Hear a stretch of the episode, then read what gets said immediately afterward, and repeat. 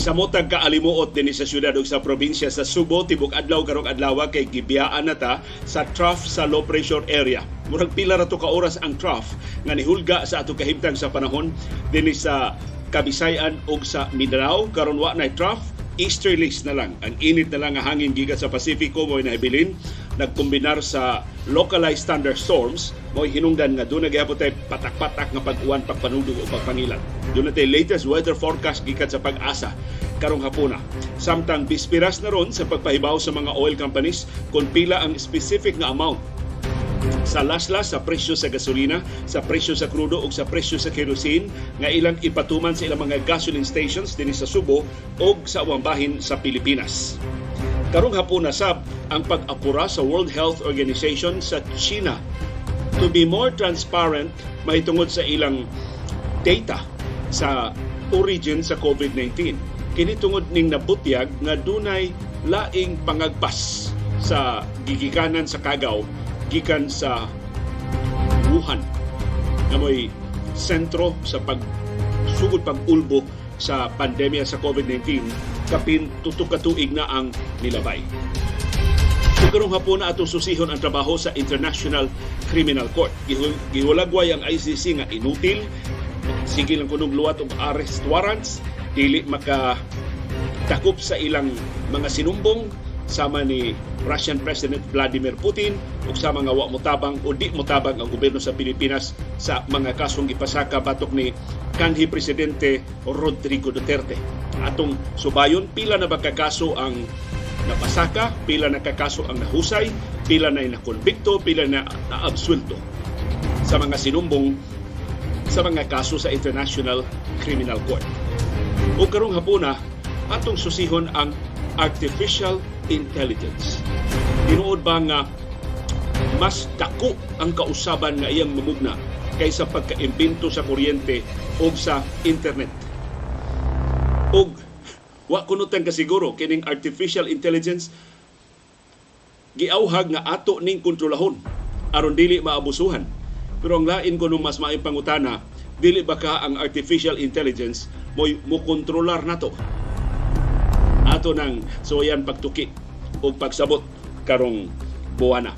Ug doon tayo update sa National Basketball Association.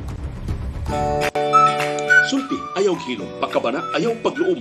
Imbitado ka kada hapon sa binahiluay nga gawaston sa panahom sa kilom-kilom.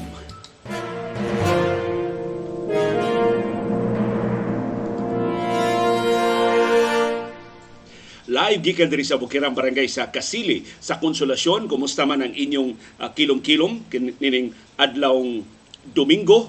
Nakasimba na ba ang tibok pamilya?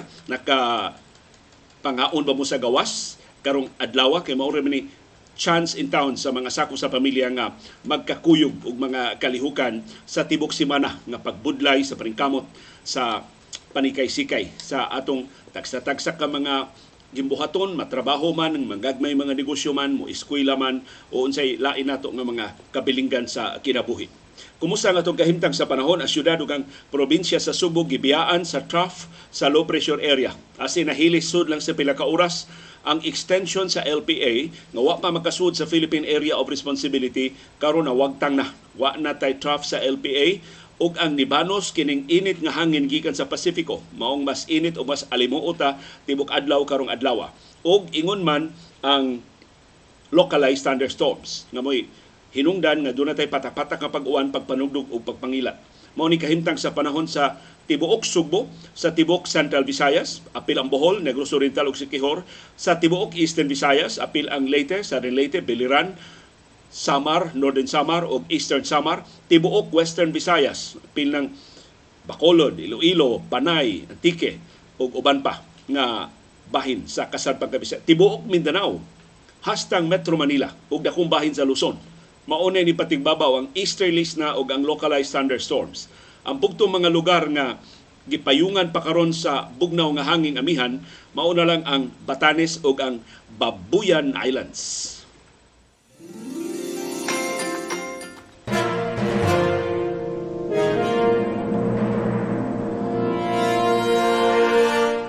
Bisperas karong adlaw sa pagpahibaw sa mga oil companies kung pila ang laslas sa presyo sa gasolina, presyo sa krudo o ang presyo sa kerosene.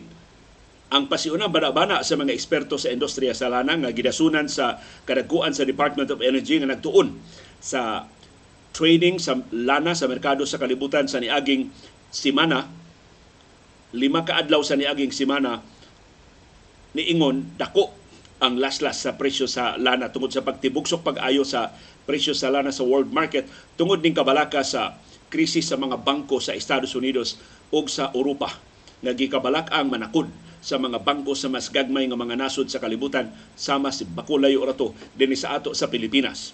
Ang manaman ng laslas sa presyo sa krudo 1.70 kada litro labing menos ngadto sa 2 pesos kada litro labing taas nga bana-bana sa aumento.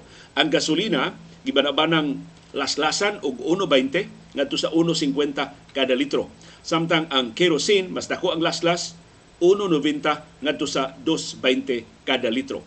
Ipahibaw sa mga oil companies ugma sa buntag kung pila ang specific nga amount sa laslas sa presyo sa lana. Hinaot dili sa kay paubsan sa mga oil companies niya magpasumangil dayon sa kalapad sa mga o kadako kataas sa mga freight charges mo hinungdan nga dili sa makadako ang ilang aktual nga mapatuman kung ikumparar sa bana-bana sa mga eksperto sa industriya sa lana. Ang effectivity ini unya sa Martes. Alas 12 sa alas 12:01 sa kadlawon sa mga gasoline station sa Caltex o sa Clean Fuel samtang alas 6 sa Martes sa buntag ang pagpatuman ini sa mas daghang gasoline stations gipanag-iya sa mas dagko nga mga kompanya sa lana sama sa Petron o sa Shell. Busa nga to sa itong mga motorista bisan dili takos, mga hasmi og tambag ayaw sa among patubil og daghan. Kung kinahanglan mo magpatubil kung doon na mo'y mga lakaw, gamay lang. Parsyal lang una. Ang full tank, kung doon na mo'y budget para full tank, ireserba unya sa Martis pohon. aron kamoy unang maka-avail ining mas barato nga gasolina, krudo o kerosene.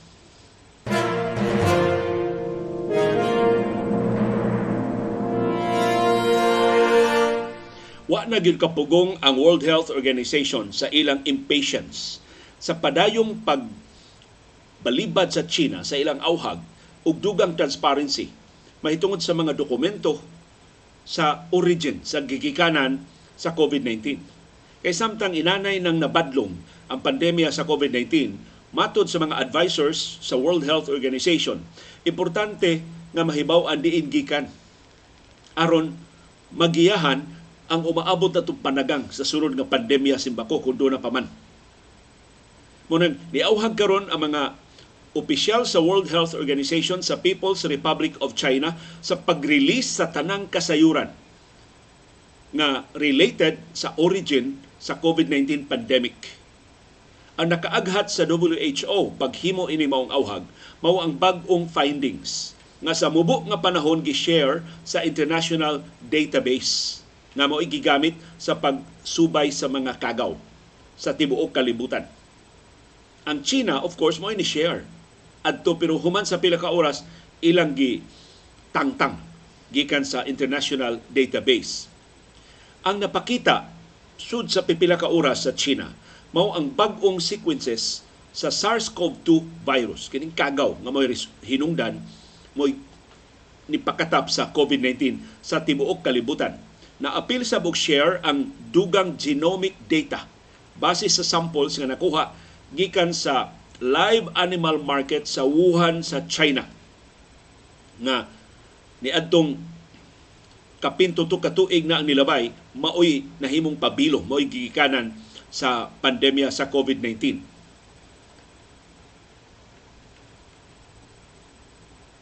kining pag-share sa data sa genome sequencing o sa dagan sa mga pathogens o kagaw dito sa China. Nakita ni sa mga researchers sa ubang kanasuran atong 2020. Ug mo ni ilang gibasihan mo tong paspas ka itang nakahimong mga bakuna batok sa COVID-19 tungod aning sharing nga gihimo sa China gi-upload dayon sa China ang kagaw nga ilang na monitor motong dali kayo nakahimo dayon og mga bakuna ang nakalilaing kanasuran kinapaspasan niha sa tanang mga sakit nga nitakboy sa kalibutan mo kinapaspasan nga nakahimo og kinadaghanang mga bakuna nga nahimo sa pagtinabangay sa nagkalilaing kanasuran. Of course, nagpuhalay ang pribado nga mga kompanya, pero ang amount of cooperation tali sa nagkalilain nga mga international databases o mga laboratories mo nakapaspas sa pag-ila sa kagaw, pag improve sa management sa mga kaso sa COVID-19. Timan ipagsugod sa COVID-19, karakarata, wa tay ideya unsa maning kagawa. Pero tungod ining sharing sa nakalilain nga mga nasod sa ilang best practices sa ilang pag-atiman sa nahauna mga pasyente sa COVID-19 ni improve eventually ang atong management. O karon gamay na lang kayo ang nangamatay sa COVID-19 kay kamao naman tang motambal. Of course, mahal ang tambal, ang wain kayo kapalit og tambal mga matay sa COVID-19 ang Scientific Advisory Group for the Origins of Novel Pathogens o SAGO naday naday ahensya ang World Health Organization nga nagsigo og subay diin man gigikan tong COVID-19 ug ang ubang mga kagaw nga nikatap sa nagkalilaing kanasuran. Unsa may sulti, unsa may nakit-an sa mga eksperto sa bag-ong sequences nga gi-share sa China sud sa pila lang ka oras. Nasubay nga raccoons maoy posibleng gigikanan sa kagaw. So diha diay sa merkado sa Wuhan, dihay mga raccoons na posibleng na infected sa coronavirus ug maoy ni takod ngadto sa mga tao. Bag-o ni nga kasayuran nga wa sukad masukad mahibaw sa World Health Organization sa tanang dokumento nga ilang nakuha gikan sa China. Nagpadabaya ni og misyon ang WHO ngadto sa China pero wa gyud maghisgot og raccoon pero as early day as 2020, doon na ideya ang taga Wuhan sa China nga posibleng raccoons mo gigikanan sa kagaw. So bag uning clue sa chain of transmission nga nitapot ngadto sa mga tao. Ang access sa kasayuran human sa pila ka oras nga pag-share gi-restrict. Ang rason sa China aron katugutan ang dugang data updates sa Chinese Center for Disease Control and Prevention o CDC nga nagbase sa Beijing. Mga opisyal sa World Health Organization nituki ining maong kaso uban sa ilang mga counterparts sa China. Gipasabot sila sa taga China nga ang bag-ong data gitumong aron gamiton sa pag-update sa preprint study gikan pa sa 2022.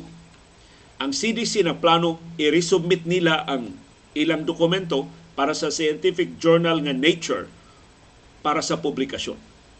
So ila lang kuno tong gitangtang aron nga ma-update para publication. Matod sa World Health Organization, kining bag-ong kasayuran nga gi-share sa China nagrepresentar og bag-ong lead. Importante ning nga piraso sa kasayuran nga makagiya sa investigasyon sa origin sa gigikanan sa COVID-19 ug angay unta ni gi-share sa China kaniadto pa. Unsay sulti sa Director General sa World Health Organization si Dr. Tedros Adhanom Ghebreyesus. These data do not provide a definitive answer to the question of how the pandemic began. But every piece of data is important in moving us closer to that answer. So di ni siya conclusive nga rakon rakon gyud moy giganan sa kagaw pero magkatabang ni sa investigasyon sa WHO. This data could have and should have been shared three years ago. Tarong pa kuno ni China, pagsugod yun sa pandemya, gi-share na unta ni nila ang tanang kasayuran sa posibleng gigikanan sa kagaw. Nganong karon naman lang? Nipuno si Gabriesus we continue to call on China to be transparent in sharing data and to conduct the necessary investigations and share the results. Ang whole, wholesale market katong ang di atong merkado sa Wuhan, Huanan Seafood Wholesale Market na nahimutang sa Wuhan, gi-shutdown sa gobyerno sa China human sa tinakdanay sa COVID-19 pagdayon tupis pagdayon tapos sa 2019 mo ni gitawag ni siya og COVID-19 kay adto man ning December 2019 na no konfirmar kining kagawa. Ang merkado mo ay sentro sa mga pagtuon. Giunsa man pagkatap sa kagaw giunsa man niya pag-ambak gikas mga hayop ngadto sa mga tao. Ang unang teorya gikan ni sa mga unggoy. Ni tapot ngadto sa mga tao. Karon raccoons na sa maoy gipasanginlan nga gigikanan sa kagaw. Ang World Health Organization o babang mga scientists niingon usab hangtod karon tungod sa kakuwang sa kooperasyon sa China, di pa nila hingpit masalikway ang posibilidad nga ang kagaw gikan sa high security laboratory diha sa Wuhan nga gitukod sa China pagtuon sa dangerous pathogens sa kuyaw nga mga kagaw. Pero ang China ni himakak ining maong pagduda. Ang 2022 preprint paper na gi-upload makadiyot sud sa pila ka oras niingon na dunay small portion sa 923 samples nga nakolekta gikan sa mga stalls ug sa mga kanal sa palibot sa merkado nga nagpositibo sa COVID-19. Way kagaw nga nakit-an sa 457 ka mga animal samples nga gipaubos og testing. Matod ining bag-ong kasayuran, ang raccoon dogs wa maapil sa mga hayop nga ilang gitestingan. Sumutong nagnegatibo sa mga hayop kay why nag-expect nga ang mga raccoons mo'y posible nga tinubdan sa kagaw. Ang bagong analysis nagsugyot nga ang raccoons ug ubang mga hayop diha sa merkado sa Wuhan sa wa pa malimpyuhi sa pagkatap na sa tinakdanay na sa kagaw. So hangtod karon ang China why klaro nakapatumaw sa mas daghang pangutana kaysa tubag. Kini bagong kasayuran nga ilang gihatag bawi. Hopefully, itunood jud ni nila og publikar ang kinatibuk-an nila nga bag-o nga mga pagtuon sa mga scientific journals sa umaabot nga mga adlaw.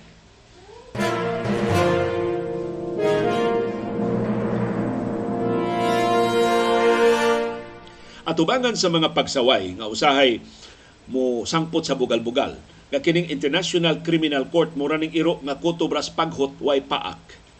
Atong gisubay pila naman ka mga kaso ang na-prosecute sa International Criminal Court, pila may nakonbikto, pila may naabsulto.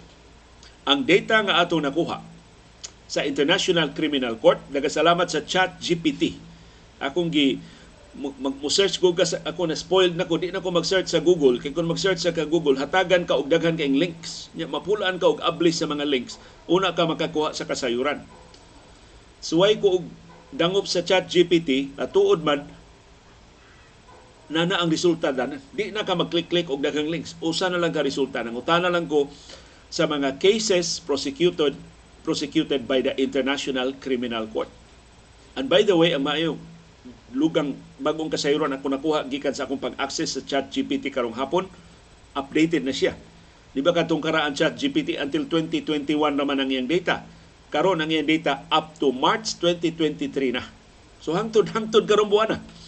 Bago na kayo ang data. Dili siya pareha gid ka-updated sa Google nga ang latest nga data gani ang buntag na ana sa search results sa Google pero ni apas na ang chat GPT nagasalamat sa 10 bilyones dolyares nga kwartas Microsoft puwerteng nilgigan ang kapasidad sa chat GPT karon. So mo na ako nahibaw-an sa trabaho sa ICC.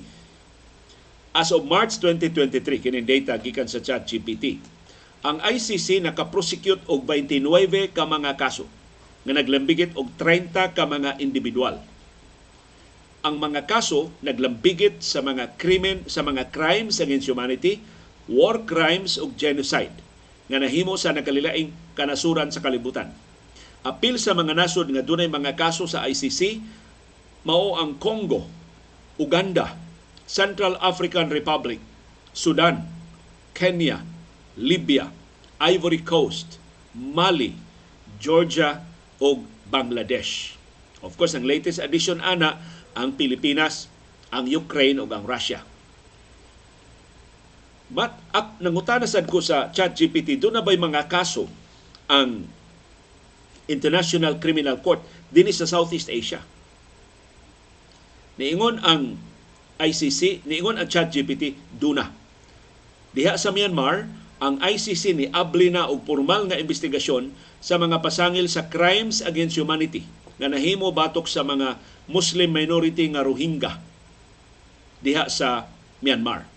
Sukad pa ni adtong 2016 ang investigasyon sa International Criminal Court may tungod sa Cambodia. So ngilingig kayo nang utanan ako doon mga kaso sa Southeast Asia. Ang chat GPT ni tagsa tagsa sa Myanmar duna Sa Cambodia, ang ICC nag-imbestigar og ni-prosecute sa mga individual nga responsable sa mga krimen nga nahimo atol sa Khmer Rouge regime. Katong bagis, bagis kaayo nga Khmer Rouge diha sa Cambodia. Niresulta sa pagkakonbikto nilang Keo Sampan og ni Noon Chea sa crimes against humanity ug sa genocide. So dunay mga kaso nga duol na to. Dili si kanhi presidente Rodrigo Duterte ang unang nakasuhan sa International Criminal Court.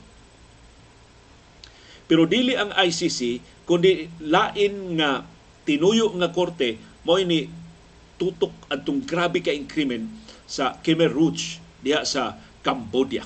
Ug ato nang tukion karong hapuna.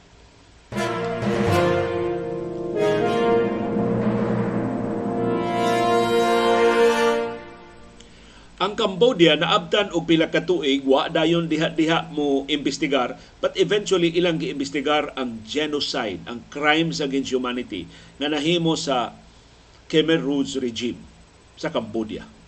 Nasud sa daghang katuigan patay sa inosente nga mga sibilyan. Nagtukod ang Cambodia og extraordinary chambers in the Courts of Cambodia ECCC ang Pilipinas nagpabungol-bungol hantod karon eventually hinaot dunay mga mabuot diha mga opisyal gobyerno magtukod sama ining gihimo sa Cambodia. So ang Cambodia mismo na mo nag-imbestigar sa mga atraso sa mga krimen sa nangaging mga pamunuan. Gitawag sab ning ECCC nga Khmer Rouge Tribunal. Mo'y responsable sa pagpasaka og mga kaso, pagpadakop ug paghusay sa mga individual nga responsable sa mga krimen atol sa rehimeng Khmer Rouge sa Cambodia from 1975 to 1979.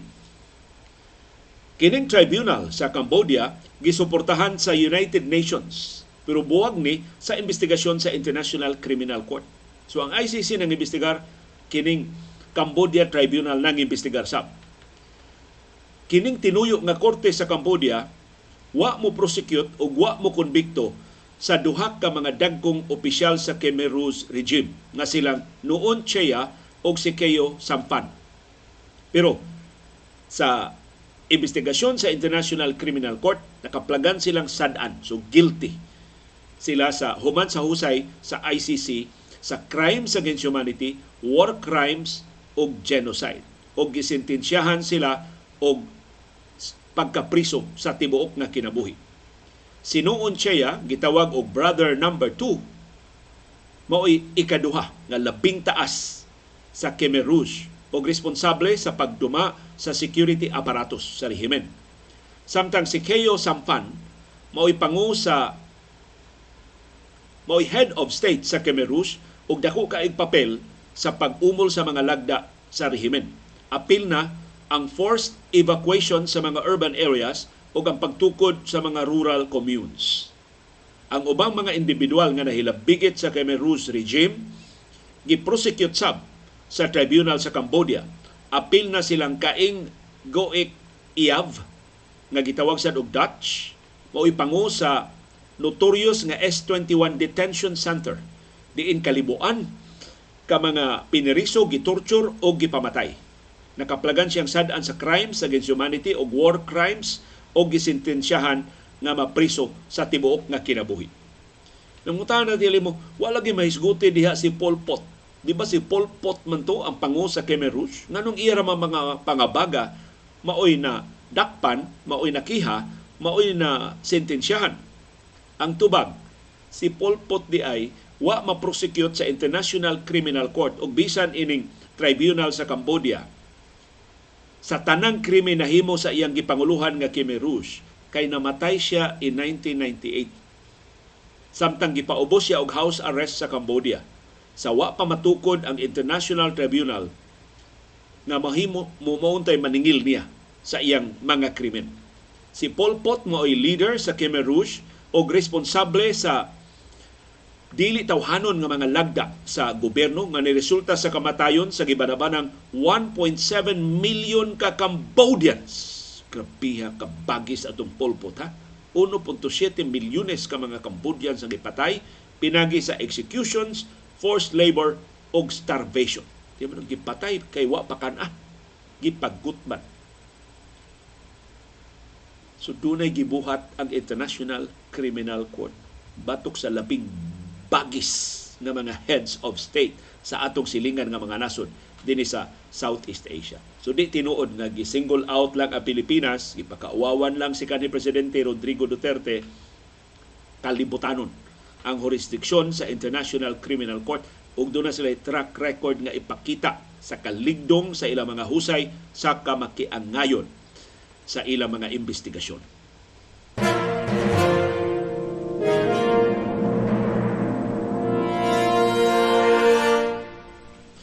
Og nagasalamat sa ChatGPT. Akong ika-share ninyo karong hapon ang listahan sa mga kaso nga na-prosecute sa International Criminal Court. Dili ni ang tanan nga mga kaso, ang mga kaso lang nga mag- magrepresentar unsa ka kugihan, unsa ka isog, unsa ka ligdom ang International Criminal Court. Ang labing unang napasakaan og kaso na husay og nakonbikto sa International Criminal Court mao ang pangu sa Democratic Republic of Congo nga si Thomas Lubanga.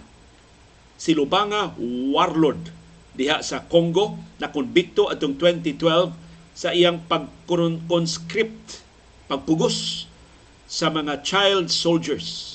Kapiha mga bata, gihim, gipada niya mga armas, gihimo niya mga sundao.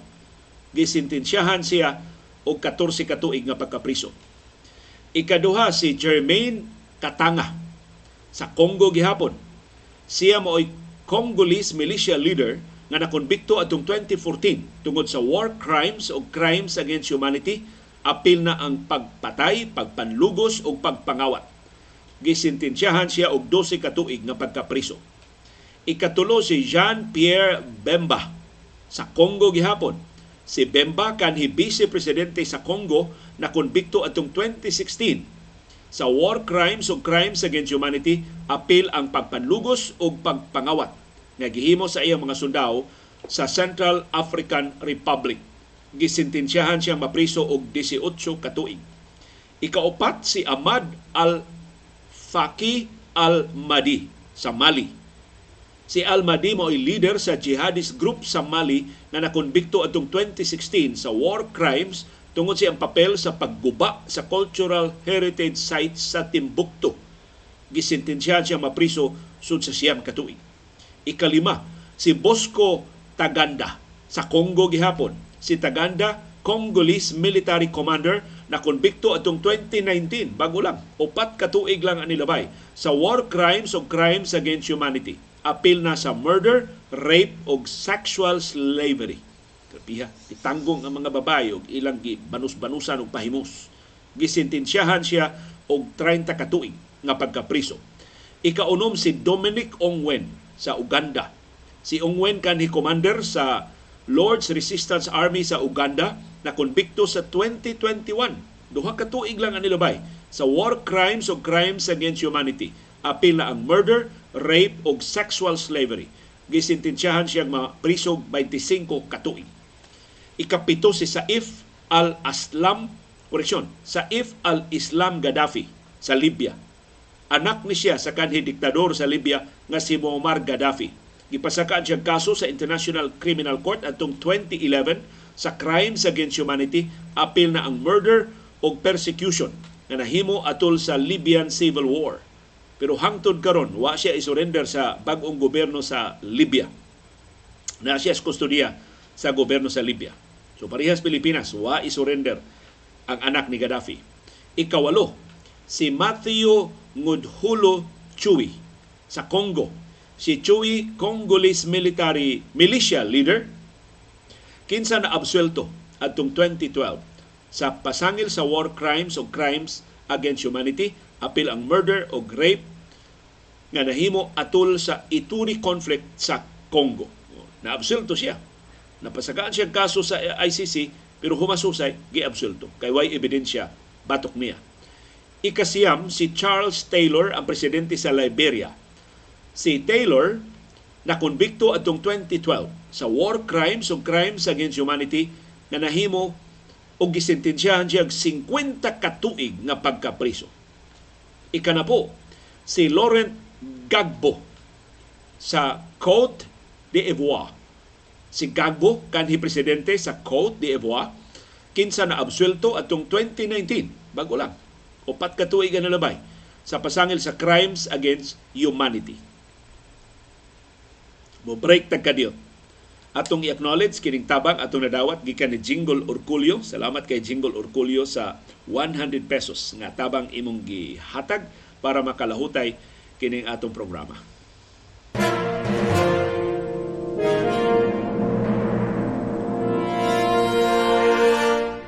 Padayono na to pagsusi ang mga kaso nga nahusay na sa International Criminal Court. Ika-11 si Simon o Simon Gagbo. Ang asawa ni siya sa kanhi presidente nga si Laurent Gagbo sa Côte d'Ivoire. Na absuelto siya sa 2019 sa mga kasong crimes against humanity naglambigit sa 2010 presidential elections. Ika-12 si Al Hassan Ag Abdul Aziz Ag Muhammad Ag Mahmud sa Mali. Si Al Hassan sakop sa jihadist group sa Mali nga nakonbikto atong 2021 sa war crimes o crimes against humanity, apil ang pagpanlugos o sexual slavery. Gisintensyahan siya og siyam katuig nga pagkapriso. Ika-13 si Patrice Edward Ngaysona sa Central African Republic. Si Ngaysona, leader sa militia group na dakpan atong 2018 gipasakaan og kasong war crimes o crimes against humanity. Nagpadayon pa ang iyang husay hangtod ning higayuna. So ongoing ang trial. Ika-14, si Ali Kosaib sa Darfur region sa Sudan.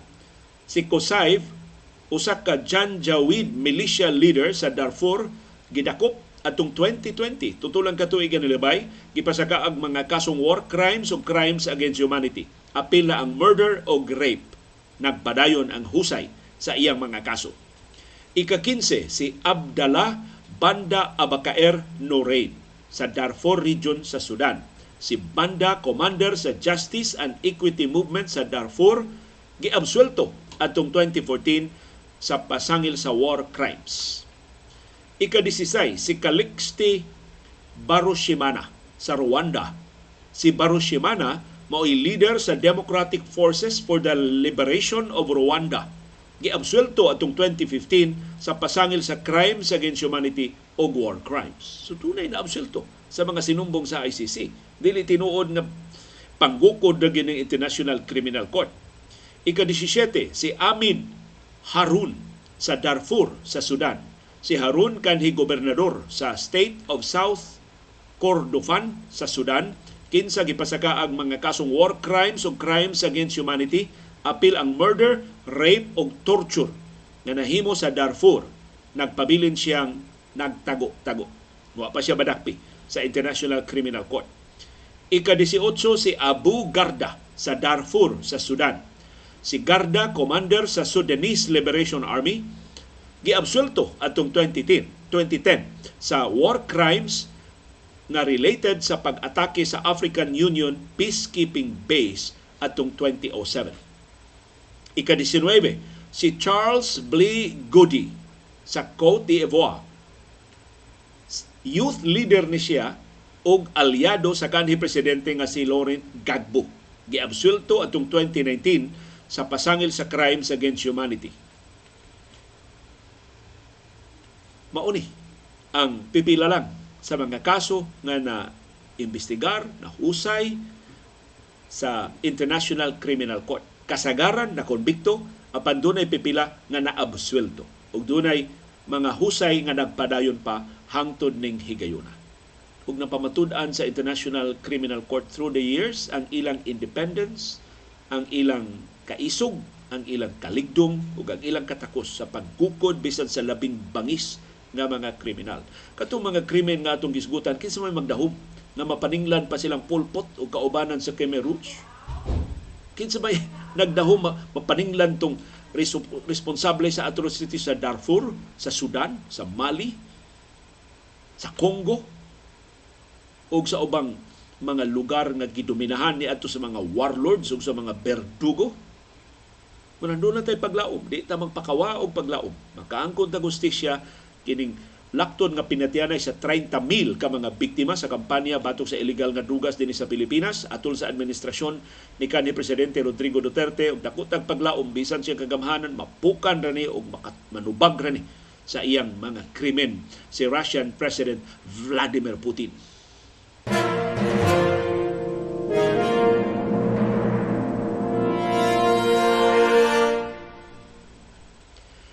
Atong hisgutan ang artificial intelligence nga sa previous items na atong natuki dako, dako kay natabang sayon ra kaayo na kung naorganisar kadtong mangangan sa mga gihusay sa ICC tungod sa tabang sa ChatGPT. Kining pagtumaw sa artificial intelligence gitawag na kini karon og AGI, Artificial General Intelligence. Gipaabot mo usab ni sa kalibutan sa orders of magnitude nga mas dako kaysa bisan unsang kausaban nga atong nasaksihan. As kang ngilngiga ha.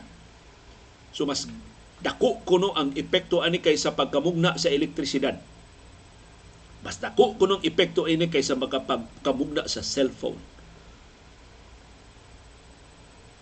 Pero andam na bata sa artificial general intelligence.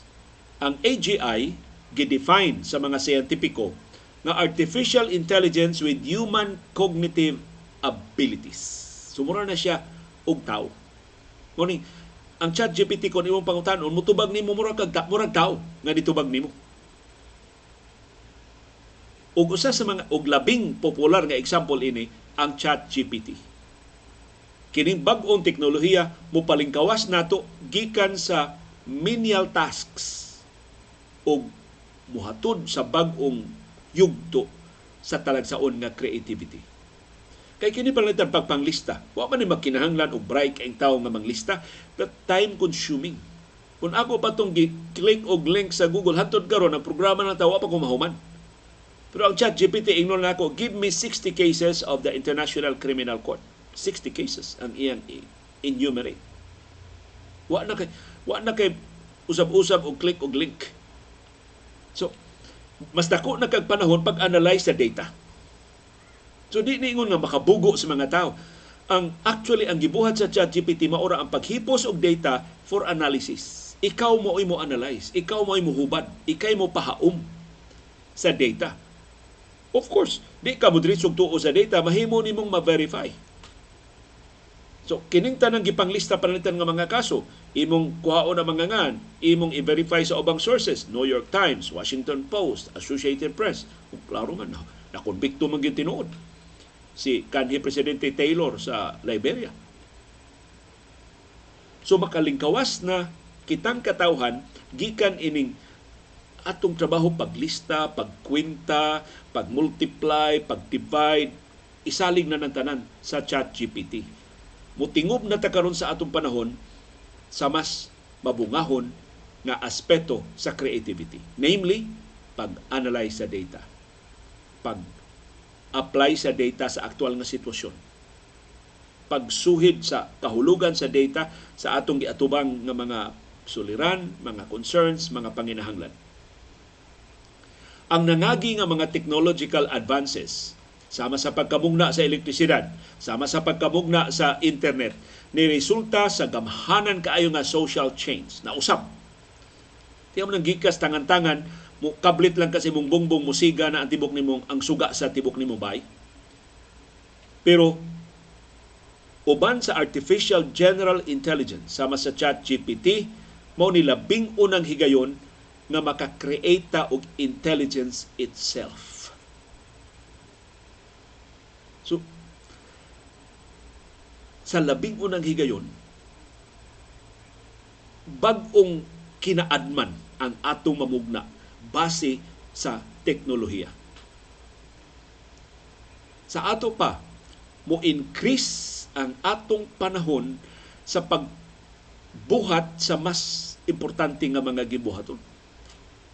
Imbis maglista-lista ka diha 100 ka items, Chat GPT na ng 100 items i-analyze na ng 100.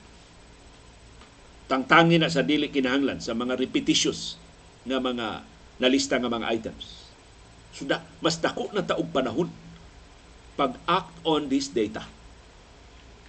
Ang artificial general intelligence posible makasal, makasulbad na sa climate change.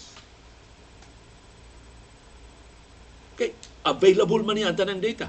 Kaysa mo, muabli pa ka sa website sa World Bank, muabli pa ka sa website sa mga environmental groups. Kuhaon ang tanan sa ChatGPT with the right prompt. So kahibaw kag unsay imong gikinahanglan, pangutan lang ang ChatGPT or ang GPT-4 nga mo'y advanced na version sa ChatGPT. Pero mahimo sab ning kahimanan sa kadautan. Muna, as much as possible, matod sa mga siyentipiko, this technology should be as steerable as possible. So kailangan atong ma-steer, atong magiyahan. Dili magpatuyang. Ang OpenAI, angan sa kompanya nga mo nagmugna ining ChatGPT na sa usa lang ka pamilok makahimo og mga artikulo, makahimo og mga poems, makahimo computing code ni-release karong simanaha sa mas gamhanan nga bersyon ang GPT-4. Kini bag-ong teknolohiya makaproseso di lang sa text hasta sa mga litrato hasta sa mga video. Makaproduce og mas komplikado nga content sama sa legal complaints. So mahimo ato ni Ralph Sibilia mahimo ra gyud nga imong suwayan ang ChatGPT pag andam sa imong legal complaint sa imong kaso. Makahimo siya video games grabiha sa GPT-4. Karon ang mga digital assistant sa Microsoft o sa Google makasummarize na sa meeting. So wa na ka na mga sekretary nga magpulag uh, pa sa minutes. Ang artificial intelligence na mo mo summarize sa inyong namitingan. Mo draft og mga emails. Mo create og websites So sa mga website developer, goodbye bono. Mawad-an mong trabaho. Mas maayo pa o mas paspas nga mo himog website ang artificial intelligence. Makamugna og ad campaigns para sa mga negosyante ug uban pa nga mga ginbuhaton. Pagkakaron, dako kayo ang panahon nga atong gigahin ining mga detalye nga mahimo ra yung laktawan pinaagi ining bag-o nga teknolohiya. Uban ang artificial intelligence Matod sa Microsoft, atong ma-rediscover ang soul of work. So usahay gud, kapuyo na ta sa mga detalye, inig-analyze na nato sa detalye, di na ta magkadimao. So karon na ana ang detalye, hanay na detalye, kita maka ginhawa na og lawom, doon na mas dako nga panahon sa paghubad ining maong raw data.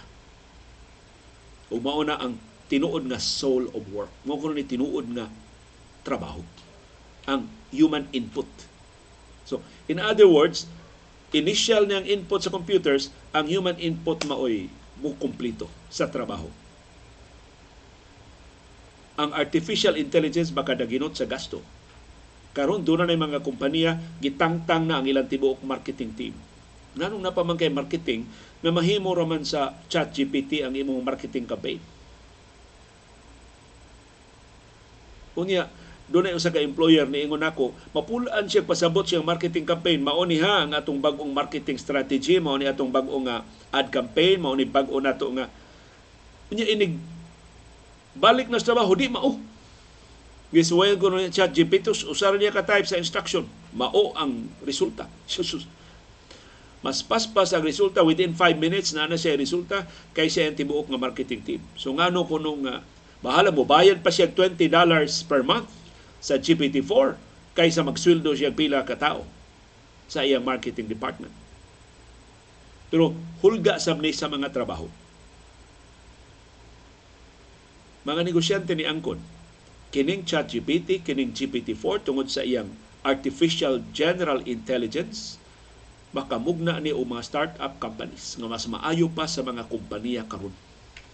Sus. Ang posibilidad ba nga dunay ang teknolohiya makamugna og laing Google nga mas maayo pa ka sa Google? Kini bag-ong teknolohiya makamugna og bag-ong Facebook nga mas maayo pa kay sa Facebook? Kini bag-ong teknolohiya maka impinto og bag-ong Twitter nga mas maayo pa sa original nga Twitter? Maka imagine ka maka tugkad ka sa kadako sa kadaghan, sa kalapad, sa kausaban nga mamugna. Unya ang artificial intelligence labihan kapaspas. Nga karon hasta ang mga composers maglibog na magsige pa maghinuktok ani mangita og muse, mangita og inspiration sa among composition. Mahimo ra man imo suguon ang ChatGPT compose kog kanta be about classic classical guitar, compose kog kanta about gumamela, compose kog kanta about konsolasyon public market. Naghimo, naghimo bitong kanta din chat GPT about the President of the Philippines. Makahimo siya og hulagway. So makahimo siya painting, makahimo siya litrato. Ang artificial intelligence ray mohimo ana. Di ka ginalag kamera. May lang ka, give me a picture of Mount Manunggal. Wala na. Artificial intelligence mo, a symbol na sa images sa Mount Manunggal. Makahimo siya og drawings, mga artwork, pinaagi sa software imbis mga tao. So ang pangutana, mangiskwela ba ta? O ato na lang isalig sa chat GPT o sa GPT-4 ang atong kasayuran nga gikinahanglan sa pagkaton. Mangayo pa bag diploma ang mga kompanya sa mga kolehiyo o mga universidad Umuingon na lang ang mga employers, pakita lang ko nga kamao kag chat GPT, kamao kag GPT-4, i-hire din ka na mo.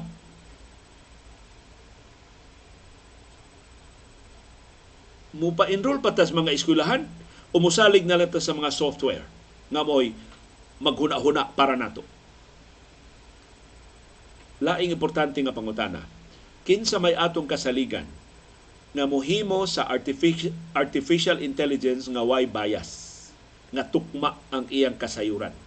Nga haom ang iyang kasayuran sa nakalilain nga mga nasod, sa nakalilain nga mga kultura. Kay timan, eh, uh, nag-train aning artificial intelligence mga Amerikano, mga langyaw. Makasabot ka siya sa atong lahi nga kultura dinhi sa Subo, sa Kabisayan, sa Mindanao, o sa mabahin sa kalibutan. Ang laing aspeto sa artificial general intelligence it is probably coming at us faster that we can pro- than we can process. Ti mo na karong uh, niagi semana lang gilusan ang GPT-4 karon sus kalibuan na ka mga applications ang namugna base sa plataporma sa GPT-4. Pwede paspasa. Maglisod. Maglisod ka. Kada abli na ko sa Twitter, so dunay 20 ka lista sa bag-o nga mga applications nga namugna pagkasunod oras, tanaw na ko, 50 na kalista. Grabe ha. 50 na ang namuk ka mga apps ang namuk. Perting paspasa sa teknolohiya. So ang teknolohiya, mupatumaw sa existential question para sa humanity. Importante ni nga pangutana to bago na to isip katawhan.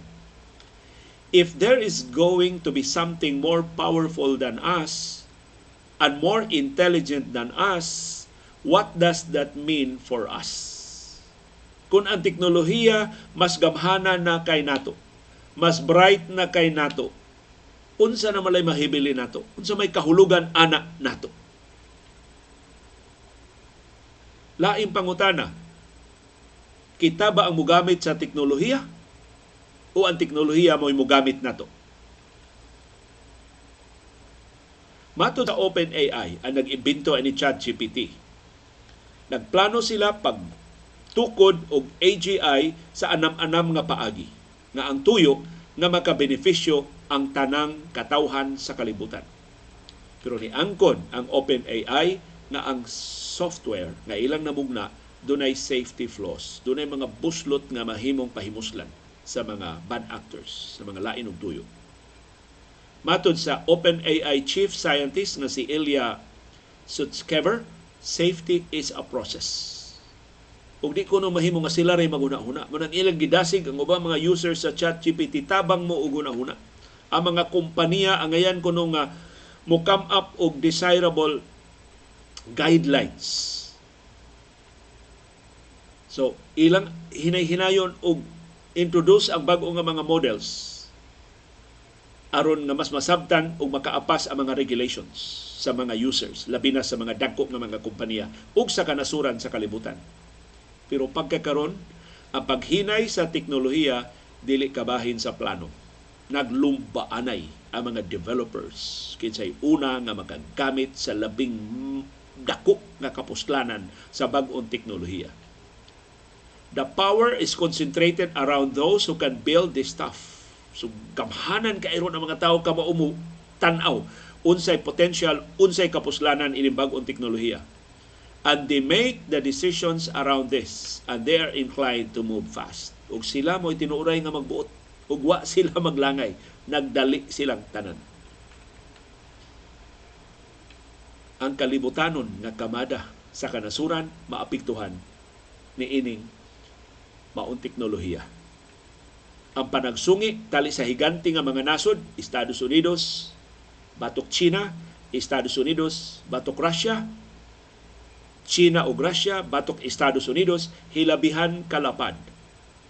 Matod sa mga siyentipiko, there is definitely the risk with artificial general intelligence that if one country figures that out faster, will they dominate.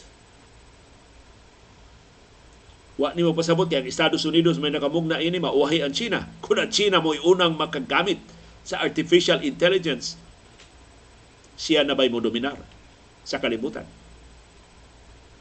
So matod sa mga siyentipiko, the fear is don't stop because we cannot lose. Ayaw mo ginahinay, paspasin ninyo aron dili kita mapildi. Dili kita'y mauwahi o kung paspasan pa gayong teknolohiya, unsaon pag-apa sa regulation sa teknolohiya.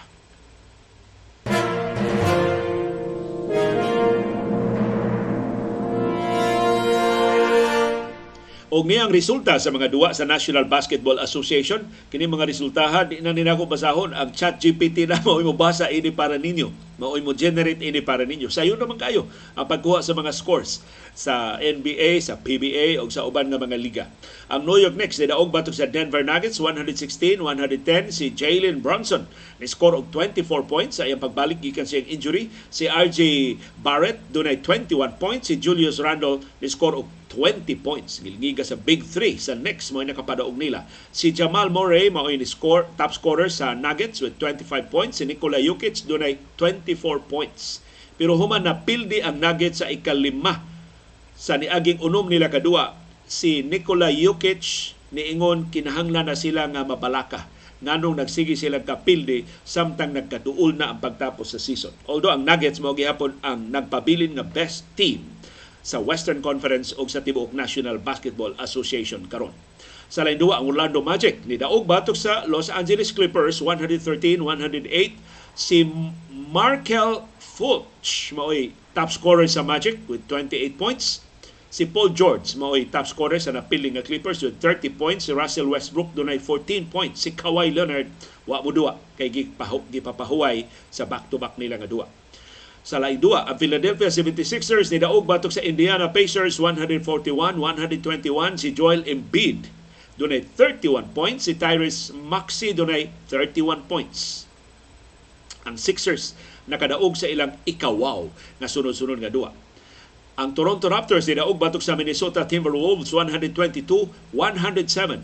Ang Chicago Bulls ni daog batok sa Miami Heat 113-99. Ang Sacramento Kings Nidaog bato sa Washington Wizards 132-118 si Domantas Sabonis. Mo'y nangu sa kadaugan sa Kings with 30 points.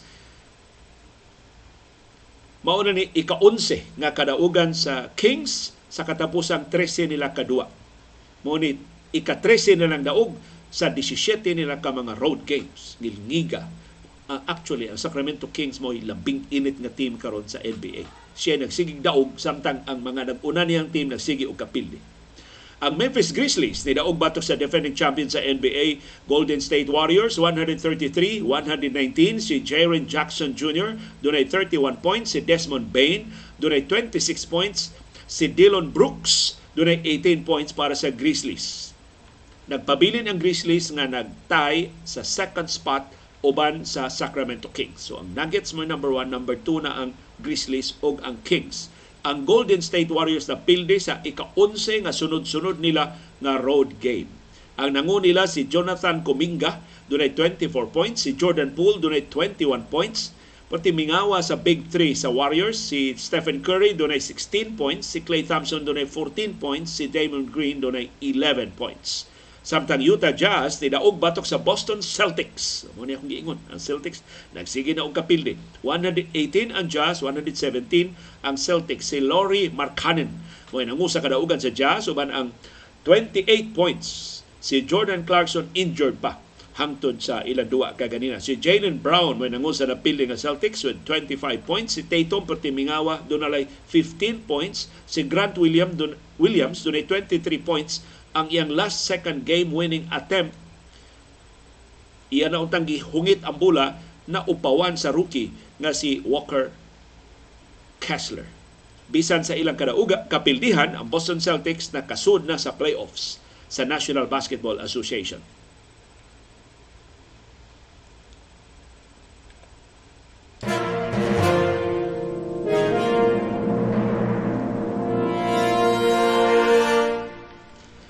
Ug daghang salamat sa padayon ninyo nga pagsunod sa atong programa. Ni ang pipila sa mga komentaryo sa atong mga viewers nga among pakisaw-an ninyo. Kasagaran ini mao mga comments ako nabasahan samtang nagtan-aw sila on demand. Wa sila makakita live sa atong programa kay ang inyong mga comments live makit-an man sa atong chat box. Matod ni Daniel Santa Maria, may tungod ni sa issue sa suhulan sa mga mamumuo. Angay nga bungkago na ang Regional Wage Board kay mao na hinungdan nga nung dili gyud mosaka ang suhulan sa mga trabahador. Kay kon mangayo og aumento ang mga trabahador, bodayon og ingon delikado manira ang mga kompanya. Pero tan-awa ang mga shopping malls, murag uhong bisan asa na lang manurok. Sus, kamaayo aning imong punto Daniel, magsigig ingon bitaw ni mga negosyante alkansi sila pero nagbaha ang ilang ginansya.